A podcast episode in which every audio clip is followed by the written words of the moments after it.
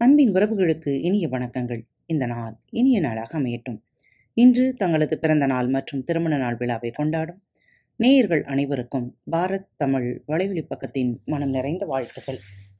இன்று உங்களுக்கான பகுதி புதிய பகுதிதான். சின்னானும் சிட்டுக்குருவிகளும்.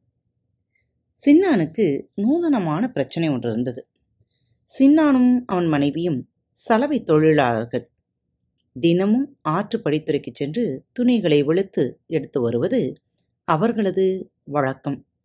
பிரச்சனை என்னவென்றால் கொஞ்ச நாட்களாக அவர்கள் துவைத்து காயப்படும் துணிகளை சிட்டுக்குருவிகளின் கூட்டம் ஒன்று அசுத்தம் செய்துவிட்டு சென்று விடுகிறது. முதலில் சின்னான் இதை தற்செயல் என்று நினைத்தான். ஆனால் அடுத்தடுத்த நாட்களிலும் இதே போன்று நடக்க காரணம் என்னவென்று யோசித்தான்.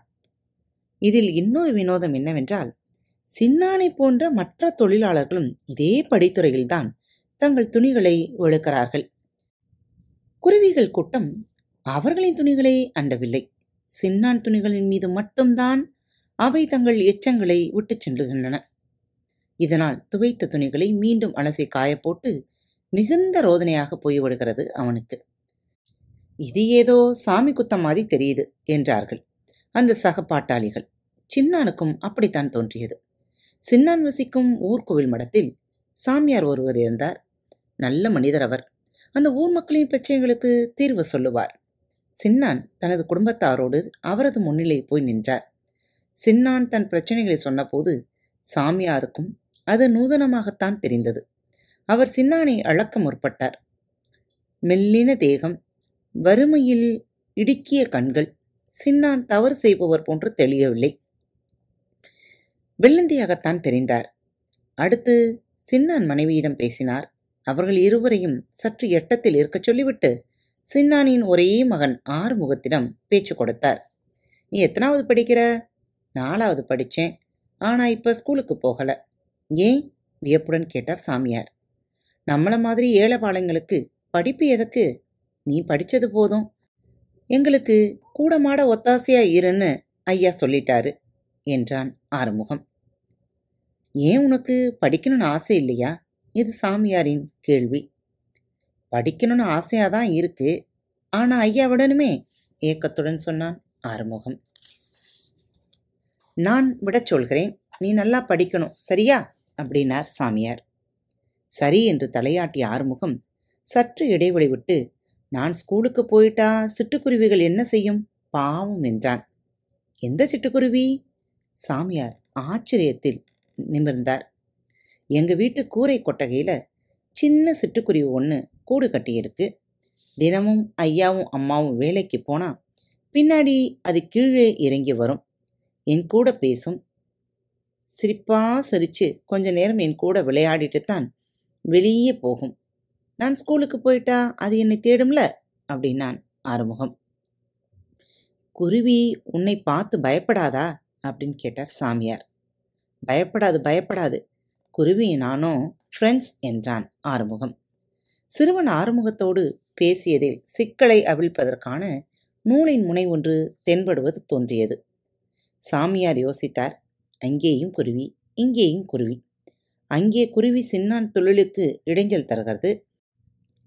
இங்கே குருவி ஆறுமுகத்துடன் நட்பாக இருக்கிறது. சின்னான் ஒரு தவறு செய்திருக்கிறார். படிக்க வேண்டிய வயதில் தனது மகனை பள்ளிக்கு செல்லி விடாமல் தடுத்து வைத்திருக்கிறார். இது அறியாமையால் அவர் செய்த தவறு. இரண்டும் வெவ்வேறு இடங்களில் வெவ்வேறு சந்தர்ப்பங்களில் நிகழும் ஒன்றுக்கொன்று தொடர்பில்லாத சம்பவங்கள்.